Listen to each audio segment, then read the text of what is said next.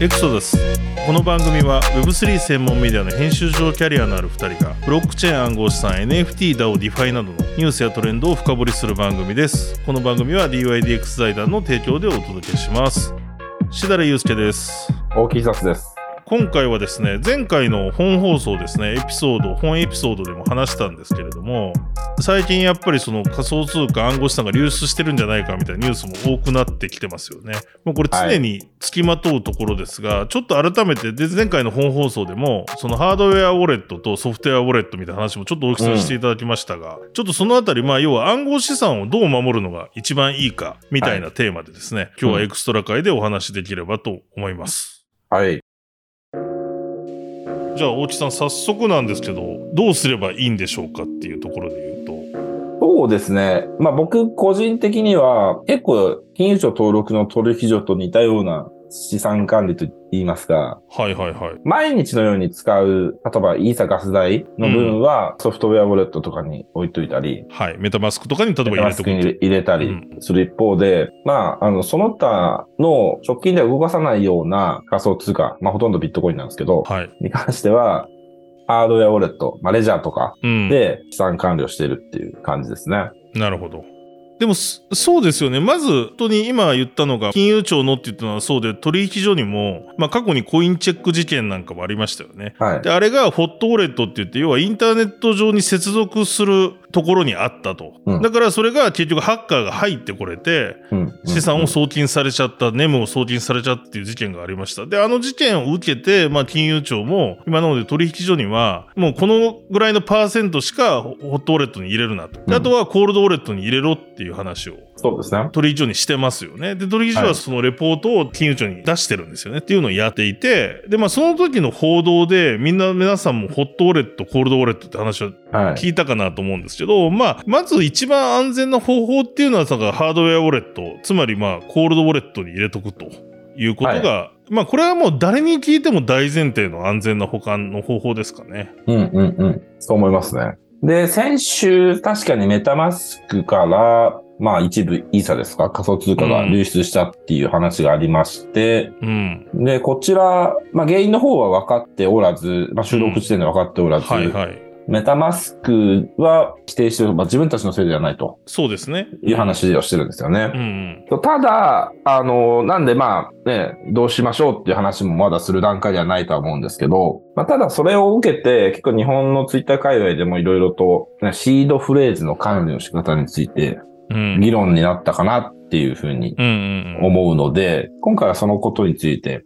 触れたいなというふうに思います。そうですよね。はい。で、にわたこさんがアンケートを出してまして、そうですね。ツイッターで。ツイッターでうん。まあ、読みますと、あなたはハードウェアウォレットのシードをソフトウェアウォレットでも利用したことがありますかつまり、ハードウェアウォレットで生成したシードをソフトウェアウォレットにインポートした。またはソフトウェアウォレットで生成したシードをハードウェアウォレットにインポートしたことがある。で、あるが14.1%で、ないが85.9%ですと。うんうんうんで、まあ、ないがた正しいというか、ああるはやっちゃいけないんですけど、はいはい。まあ、14.1%もいるんだっていう。なるほどね。しかも327票の、この今のはい。結果、最終結果そうなってますよね。そうですね。なので、なかなかまだまだ、このシードフレーズっていうんですかはい。に関する認識というのがまだまだ完璧じゃないって言いますか。うん。はい。あのーそういった感じなのかなっていうふうに思いました。確かに。で、やっぱりレジャーとかのホームページを見てみると、メタマスクの12単語の秘密のリカバリーフレーズ、まあ、シードフレーズですね。シードフレーズ。だから、これもややこしいですね。言葉がいろいろあるから。あそうなんですけど、あのーこのメタマスクの12単語の秘密のリカバリーフレーズで、うんレジャーデデバイスを復元する必要がありますかっていうそのカスタマーサポートへの質問があって、はいはいはい。まあ、ちょっと、えーっと、メタマスクの12単語ですね。まあ、リカバシークレシークレットリカバリーフレーズ、まあ、シードフレーズ。あーそれをレジャーデバイスに入れるかってことですよね。うん。簡単に言うと。うん。は、ノーなんですよ、答えは。入れちゃダメと。安全ではありません。って書いてあって。理由としては、ハードウェアウォレットであるレジャーを使う意味が台無しになっちゃうっていうことなんですね。メタマスクっていうのはほとんどの時間、えっとメタマスクのシードフレーズは、えっと、やっぱネットに接続されうる場所うに、ん。まあ保管されると。ということで、パソコンとかまあスマホで、仮にそこのパソコンとかスマホがマルウェアに感染しているとしたら、そこのそのシードフレーズが盗まれてしまう可能性があると。漏洩する可能性があると。で、それを使ってレジャーに入っちゃったら、うん。それはレジャーでもう守れないですよと。だっうてんそのシードフレーズってもう漏れてるわけだから。なんで言い換えると、このシードフレーズ、ま、またのはリカバリーフレーズ。あと、ニーモニックとか言いますよね。ニーモニック。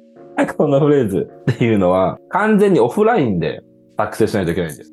だからこそのハードウェアウォレットですっていうことなんですね。なんで、ちなみにレジャーでやると、レジャーっていうのは初期設定中にリカバリーフレーズを作成するんですけど、これはパソコン上でやるんじゃなくて、レジャーの USB のデバイス上に出てくるんですね。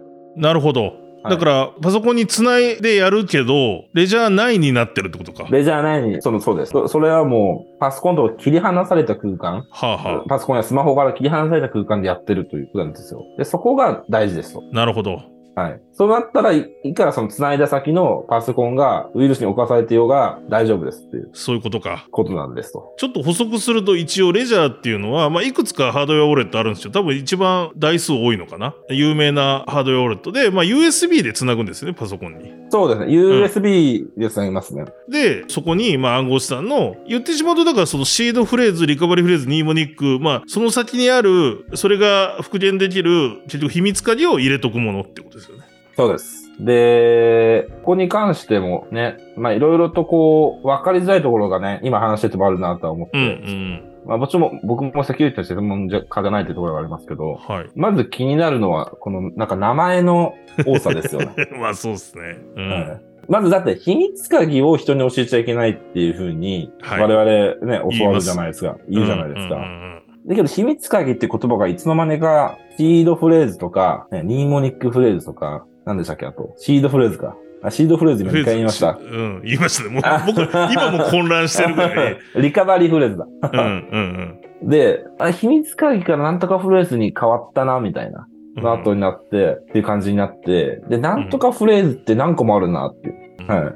いやだからそうですよね一応そのメタマスクインストールする時も動画とか流れて、はい絶対この初めに言うその12個の単語まあ、うんアップルオレンジとかなんかカーとか出てくると思うんですけど、うんうんうんあれは教えちゃダメよっていうのは出るもののなんか秘密鍵あれイコール秘密鍵みたいな認識がない人がいるからはい。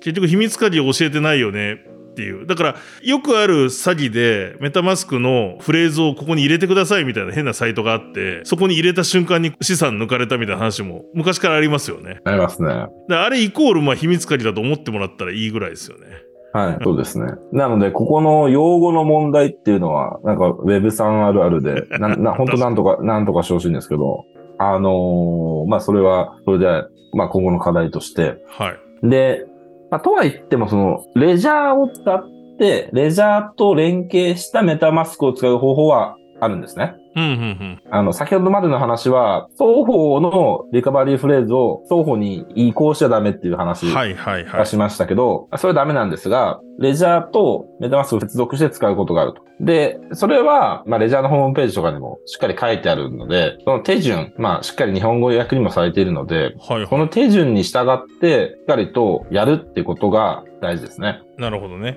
なんで、メタマスク、ブラウザで開いて、うんコネクトハードウェアウォレットっていうのがあって、うんで、レジャーかトレザー。まあ、トレザーってレジャーのライバル会社。これもハードウェアウォレットですね。これのうち2つのどっちか選んで、で、どのレジャーのアカウントを接続するかを選んで、っていうのでも、お大体終わりなんですね。なるほどなるほどで、ど、どこにも、シードフレーズなり、リカバリーフレーズを入れろという工程はないんですよ。はいはいはいなんで、正規の通り接続すれば、よし、という感じですね。なるほど、で、その厳密に言うと、この際に使われるリカバリーフレーズっていうのは、レジャーのフレーズ、えーレジャーの初期設定で出したリカバリーフレーズなんです。げなるほど厳密に言うとそれ。それ入れないですけど、使われてるのはそれそういうことです。そういうことかそのだからはい掛け合わせてるみたいな状況になってるってことですかメタマスクのそう、メタマスクのリカバリーフレーズはなくてもいいっていう感じですね。言ってみれうーんなば。るほど。そっちに、だから、そっちの秘密鍵に移るんだ。そうです。そういうレことジャがー、資産。そうです。そうです、そうです、そうです。いやー、だから、意外と落とし穴がありますね。そうですよね。なんで、あとね、これは、僕はどうかと思ったんですけど、はい。ある NFT インフルエンサーさんは、ハードウェアウォレット反対論者なんですね。お、は、はいはい。で、彼の資産保管方法は、パソコン2台買うっ ていう。いや、で もね、それ僕もね、昔考えたことありますよ。マジですかで、あの、実際僕もそれはしてます。うーん。まあ、正確に言うと古いパソコンをそういう風に使ってる。ああ、なるほどですね。うん。もう、そのパソコンっていうのは、もう本当に、例えばその、例えばへ変なサイトをここで開いたりとかしないし、仮想通貨取引のためだけのパソコンで、よ要はウイルスに感染されるリスクが事実上ゼロになりますよねっていうパソコンってことですよね。そうそうそうですあそうですよね、そうですよね。そういうイメージ。うんですよね。それ用と普段使い用のパソコンを持っててっていうことは言ってましたね。それはどうなんですかね僕もそういう風にしてるんですよ。僕はどっちかといえば、そのハッキングリスクというよりは、うんなんかそもそもそのメタマスクを同期させてたりするんですよね。その古い PC に。で、普段使ってないから、あの、その、このリスクっていうのもまたこれ何種類もあって、うんセルフゴックスっていうリスクもあるじゃないですか。要は自分で開けなくなっちゃうっていう。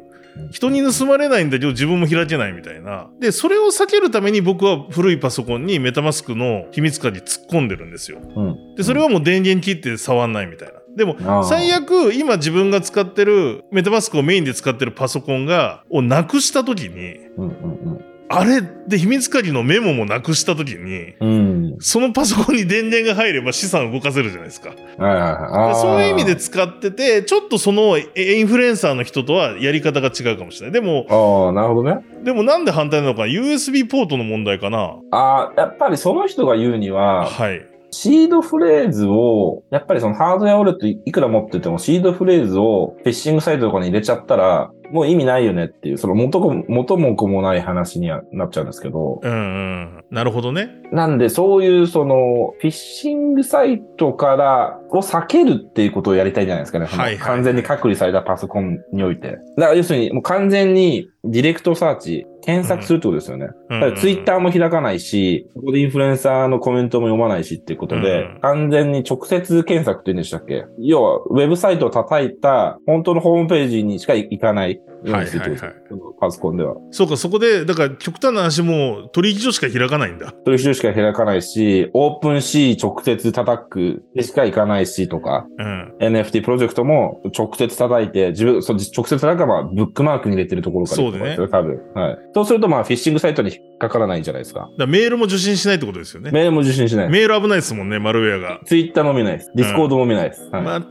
かに利便性考えると悪くないような気もする。うんそれこそ安い Chromebook とか買って、はいただまあレジャーとかの方が、トレジャーとかの方が安いけどね、パソコン買うより。そうなんですけどね。ただまあ自分の意思でホットとコールドを切り替えれるっていう意味では、まあ悪くない管理方法かもしれない悪。くはないとは確かに思いますね。この放送で一応ちょっと断っておくと、今話したようにいろんな要素があるんで100%守る方法っていうのはないに近いのかもしれないですけど、そうですね。そその、どんな安全にしてても鍵渡しちゃったらバレるみたいなところはあるんで、うです。鍵はだから本当私ダメなんですよ。渡しちゃダメなんですよね。あの、メタマスクであろうと、レジャーであろうと、レジャー本社であろうと、うん。コンセンシスであろうと出しちゃダメなんです。出しちゃダメなんですよね。これはダメ。聞か聞かないです、本当は。本当そう。聞かだかないらです。みんな聞かない質問だし、聞かれることはないってことですよねないです。はい。だからそこ大前提ですけど、ただ、そうただ、だからこそ、っていうか自分しか知らないはずなので、自分が忘れても困るので、そうなってくると、もはやね、シードフレーズを書いて紙をどうするか問題で、 そう。あそれはもう本当その各自の管理になっちゃいますもんね。そうそうそう。なくしたとか、濡れちゃったとか、なんか文字が滲んだとかわかんないですけど。だからレジャーーさんでそれこそそれをなんかあれじゃないですか。うんあの、鉄のやつで刻んで保管するやつとかある。あありますありれますめっちゃいいな。カプセルみたいなのあるじゃないですカか。プセルのやつ、はい。その12個の単語を自分で ABC 並べて作るんですよね。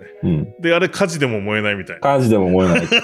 はそうでもあれですよ、それで言うと僕、以前、あの、マネックスの松本大木さんに、はいが言ってたんですけど、言われたんですけど、はいそういう意味では、秘密鍵、まあ、ペーパーウォレットでも、ハードウェアウォレットでもいいんですけど、そういうコールドウォレットに入れて、その秘密鍵を貸金庫に入れ、預けるって言ってました。い。うーん。日本の貸金庫で、はい。それは、いそれはすあもうもごう素晴らしいとく思あいまりすよ。ないやりはい方だと思いましたね。そうだと思いますね。なんで、ね、自分用にコピーは取っとくのか取っとかないのかも含めて、はいまあそれなくなった時用に貸金庫に入れるのか、貸金庫にしかもう絶対入れないのかとか、そうね、あそこあるの問と題思いもますあるよね。はい、ありますね。いやで、まあ、け貸金庫は覚えてますもんね。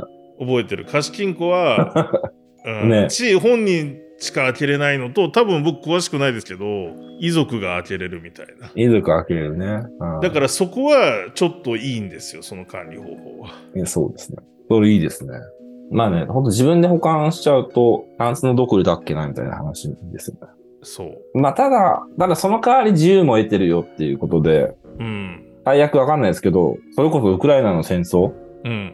ウクライナ戦争で、ウクライナから国境を越えて逃げる人たちが手に持ってたものは、レジャーの、えー USB 型のレジャーだったとあ、いそうう話も。。本当なんですあるんですかあ、それは、はい、報道を目にしたことありますね、へえ。で要要は、ウクライナのそそうのか。金融システム、貸金庫問題だ。うん。貸金庫も、そういうのが仮に機能しなくなったとしても、レジャー持ってれば、確かに。まあ、なんかこう、要するに誰誰からも、ロシアからも、誰からも差し押さえられないんです。しかも隠しやすいしね。隠しやすいですし、は い。最悪お尻の穴にいるときもバレなそうだしね。なんかギリギリ、ギリギリ入るかもしれないですギ。リギリ入るかもし れない。人によるかもしれないけど。 そうですね。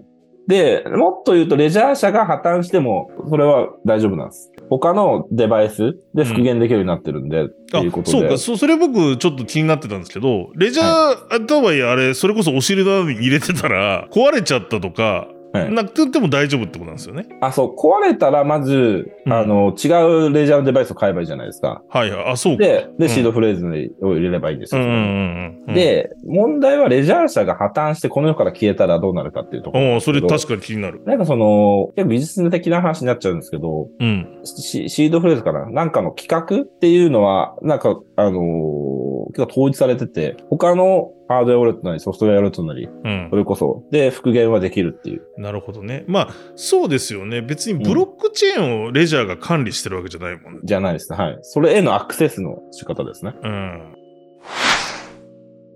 千田さんはどういうふうに暗号資産を管理するのが安全というふうに見てますかそうですね。でも今のハードウェアウォレットとか、で、その秘密鍵は紙に書いて、貸金庫。まあ、持ってる資産によると思うんですよね。貸金庫借りるまでの資産かってよると思うんですけど、まあ、それをっていうのが、まず安全だとは、安全性が高いと思ってます。ただ、僕、本当に考えるのが、さっきもちょっと話出たんですけど、まあ、相続とか、うんそういうことをいろいろ考えたりしたとき、に、これはちょっとね、ごめんなさい、聞いてる人にもおすすめできるやり方か僕わかんないんですけど、意外と日本のちゃんと免許のある取引所にうん分散して置いとくっていうのが、い360度いろんなリスクを考えた時に、一番自分にとっては安全なのかなって思ってそうしてますね。うん、うん、一部もちろん、えっ、と、メタマスクにも入れてるし、ハードウェアウォレットもちょっと使ったりするんですけど、で、そのリスクのうち、まあ、どこを見るかなんですけど、僕が思ったのは、やっぱり最悪、突然死ぬかもしれないじゃないですか。はいで、僕だけが、その、レジャーと、まあ、レジャーに限らず、その秘密鍵を僕だけが管理方法を知ってたら、それこそ昔、あの、クアドリガー Z かな、なんかカナダかなんかの取引所うん。で、ああ、ありましたね。社長が死んで秘密鍵分かんなくなって全資産が消えたみたいな事件ありましたけど、はい。結局奥さんも分かんないみたいな。うん、うん。で、うんそうなると、一生誰も取り出せないかなと思うんで、そうですだねから。そういう意味では、日本の取引所は、あと日本の取引所は、一応 FTX みたいなことがあっても、資産は守られてるし、これ取引所の利用規約をちゃんと読んだ方がいいんですけど、ある程度までの金額は多分保証してくれるんですよ。うん、うん、うんうん。だから、いくつかの信頼できる日本の取引所に、こう分けて置いとけば、うん。まあもちろんハッキングされて最悪潰れて帰ってこないってあるかもしれないけど、それも分散されてるし、一社じゃなければ、まあ日本の取引所全部が一気にハッキングされることはないないだろうという。で、さらに僕が、例えば交通事故にあっても、嫁とかがコインチェックさんなりビットフライヤーさんとかに問い合わせれば多分、あ、ちょっとありますぜ、みたいな。うん、うん、うん。で、正当な相続人であれば受け取れるよってことがあるんじゃないかなと。はい、はい、はい。考えて僕は取引所に置くのがいいのかなと思ってるって感じ。あのこれがまた金額でかくなってくるとまた別なんですけど。うん、うん。あと日本の取引所ですね。海外取引所もそういうふうに信頼できないので、そうですね。そう、そういう管理はしてますね。まあちょっと、クリプトだ、エクソダスだ言ってて、めっちゃ中央集権に頼ってんじゃんって批判されるかもしれないけど。だけどやっぱり日本日本の取引所は特殊だと思いますよ。しっかりと規制されてて。うん。はい。同種同額でしたっけの仮想通貨は持ってると思うんですよね、常に。そうですよね預金預金の。はい。はいはい。なので、なんだろうな、そういうふうに考える人がいてもおかしくないなって思いますうね。ん、ただ一応これ僕ある取引所の人に言って僕は思ってそうしてるんですよって言ったらありがとうございますとただ設楽さん取引所の ID パスワードとか二段階認証とかばらさないでくださいねって言われてそれはそうだなと、うんうん結局まあ、あの、その iPass とか二段階認証をハックされちゃったら、ね、逆にスムーズに送金できるので、 うん、だからまあ、いずれにしてもなんか100%はないんだなと思いながらも。そうですね。うん。まあ、それで言うと、パスワードってちゃんと作んないとダメですねって。僕は前職で学びましたね。前職は取引所、クラーケンという取引所だったんですけど、はいはいはいはい。入社した時に、なんかセキュリティ講習みたいなの受けるんですよ。ほうほうほクラーケンってセキュリティ強いので有名でう。い、や、そうですよね。うん。はい。2014年にできて以来、一回もハッキング攻撃確かに。受け、ハッキングによる資金流出は一回もしなくて、うんうんうん。老舗ですもんね、アメリカの老ね。舗で、そう、セキュリティはすごい取り入れだったんですよね。で、社内でもやっぱセキュリティに対する意識が高くて、うん。そうですね。例えばオフィスの作りとかも、なんかこう、元軍人にえその見てもらうとか、どっから敵が侵入しやすいとか、すごい。それ日本のオフィスとかもですか日本のオフィオフィスのそうです。へー実際にここは危険だからってことで、ちょっとこう、壁塗ったりとか、わかんないですけど、うんほんほんほん。あれ、塗るっておかしいか。な壁んか作こう、ったりとか。壁作ったり、そう、壁作ったりしたらしいですよ。すごっ。はいで、その費用を普通に本社が払う。なるほどね。はだって僕、大木さんも含めですけど、他のクラーケンジャパンさんと名刺交換したことありますけど、はい。そもそも名刺に住所入ってないですもんね。名刺入ってないですし、うん。まあ、あの、外部の方とミーティングする場所っていうのは、コワーキングスペースですね。なるほど、なるほど。で、執務用のオフィスっていうのは違うところにあるところで、これは外部の方には、もうほんと一部の、例えば金融庁の方とか、はいはいはい。それを抜かしては公表してないですなね。るほどね。っていうのもやっぱり、従業員が例えばカフェつけられて、うんうんうん。あれですけど、パソコンになんか仕込まれて、マルウェア仕込まれて、はいはい。データ抜かれるとか、まあ、とか、そっから、クラーケのシステムに侵入するとかっていうことを、うん。すごい恐れているので、なるほどね。それを、の可能性を限りなく小さくするというのがありますよじゃあ、ね。がっつり研修受けたんですね。そういうセキュリティの。あ、そうそう、そうですね。それはもうパソコンのセットアップにかかった曲があるんで、う。うん、2日。うん。そう、そうですね。セキュリティ講習もあったし、なかなか、そうですね。あだからねちょっとちょっと話はあれずれちゃいましたけどまあ暗号資産管理についてもでもねなんか最近 SNS とかで見ましたけどやっぱりかなり詳しい人でも被害にありましたみたいな、そうですね。ね、そういう記事もなんか最近僕も読んだりとかしてて、うん。まあ、油断は禁物ですし確かにいろんなとこにリスクがあるから。そうなんですよね。うん。だから逆に言うとそのまさに秘密鍵の仕組みとかはクリプトの面白さであるところでもあるんですけどね便利さであったりとか要はメタマスクに入れとけばもうどんなサイトでも会員登録いらないじゃないですか例えば、はい。うん、ウォレットコネクトが会員登録みたいになってるっていう利便性もあるものの、うんうんだうんうんうんうんうん。その通りだと思いますね。はからちょっとね今日の放送は参考になるのかわかんないですけどい。うん。ですね。ただ まあ結構どんどんここら辺の情報は多分また僕らも新しいなんか方法があればっていうのを言っていきたいと思いますしそうですね。うんうんうんうん。そうなんですよね。なんか、あと、言葉の話で言うと、僕、ウォレットっていう表現もすごい悪いなと思ってて。 ああ。かといって財布っていうのもなんかね。まあまあ、そうそう。いや、という、というよりは、なんか今日の話で、そもそもの話なんですけど、ウォレットとか財布にっていうと、中にクリプトが入ってるように思うじゃないですか。ああ。頭の中でイメージ、ウォレットでも財布でもいいですよ、イメージすると、中そこにお金が入ってるイメージがあるじゃないですか。でも、うんうん。実際、レジャーの中にも、えっ、と、メタマスクの中にも、ビットコインとかイーサリアム入ってないんですよね。はいはいはいはい。で、ビットコインとかイーサリアムって、じゃあどこにあんのって言ったら、ブロックチェーン上にあって、うんうんで、そこに大木さんが持ち主だよって書かれてるだけなんですよ。もうすごくシンプルに言うと。うんうんうん。で、それを動かす鍵がメタマスクとかレジャーに入ってるんですよね。うんだから、なんか、そこのウォレットって言っちゃうと、あそこにビットコインが入ってるようなのも、なんか誤解を生むなと思いながら。キーホルダーとかの方がいいですね。あ、違うか。 でもね、なんかとはいえ、ウォレットっていうからまあ安全に管理しようと思うのかもしれないから難しいんですけどね。うでも秘密鍵を入れとくものって言ってもよくそうわですそう逆にわかんないもんな。キーホルダーキーホルダーなのん。かキーなキー ホルダーだからち違うイメージですよね。キーホルダーって言っちゃうと。でもそうなんですよ。だから、 あでも、でもキーホルダー正しいかもしれない。だから、あの、あれですよね。例えば、車の鍵を入れとく入れ物みたいなのあるじゃないですか。あの、ああ、そうです、そうです。あのお金持ちの人がこう、フェラーリの鍵とか包んでるようなやつ。ああ、そうです、そうです。あれに近いですよね。だから、あそこにフェラーリが入ってませんみたいなね。はい、そうです、そうです。そはい。まさにそうですよね。なんで、そこら辺の用語についても、う。うん。やっぱ僕は Web3 ってすごい課題多いなって思いますね。その、言ってて通じない言葉が、その直感的にクリプトを知らない人に通じない言葉が多すぎるんですよ。トラストレスとか。うん。トラストレスもそうですね。うんトラストレス本当やめた方がいいと思います。すごい大事なワーワードなのに、ネガティブな印象を与えません、あれ。僕もだから、初め知らないとき、え、なんでって思ったんですよ。信用しないんかいっていう。うちはトラストレスですって、え、 だ、ダメやんって思ったダんですメよ。やんって思いますよね。うん。うん。僕も本当です。え、トラストレスなのって言っちゃいましたもん、初めての時。だからゼロトラストとかの方がいいのかな言い方としては。ああ、そっちの方がまだいい気がしま、ますね。だ、でも、でもまあ同じか。うなんんかネガティブに、でもちょっとかっこいい感じもあるんですけどそね、トラストレスってね。ありますね。わかりますよ、使いたくなる気持ち。パーミッションですとかもやめてほしいですよね。ああ、そうなんでかすね。やややこしいんで。ややこしいそ。え許可なしで、え、ね、無法者なのかな そうね。なんでまあそこら辺はちょっとまたすごいまた ね、脱ちょ線っになとちゃそうのねクリプト用語の話もしましょはう、今度。はいそうなんですよね。ぜひぜひ。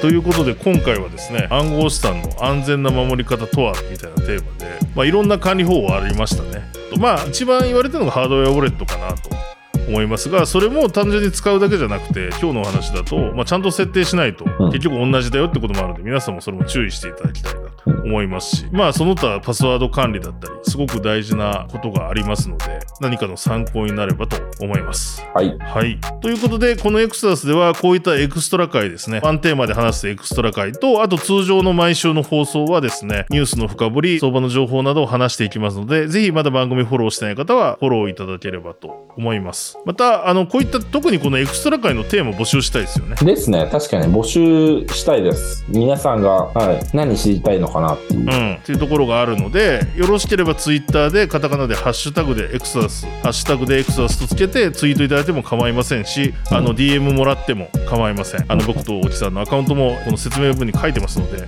はいひそちらからアクセスしてですねテーマとかし、まあ、質問とかこれを教えてとか何でもいいのでうんコメントいただければと思います、ぜひぜひ。はい。それでは、この放送は DYDX 財団の提供でお送りいたしました。また、エクサスでお会いしましょう。さよなら。さよなら。この番組は一般的な情報提供のみを目的として配信しているものでありいかなる暗号資産有価証券等の取得を勧誘するものではありませんまた出演者による投資助言を目的としたものでもありません暗号資産投資にはリスクが伴います投資を行う際はリスクを了承の上ご自身の判断で行っていただくようお願い申し上げます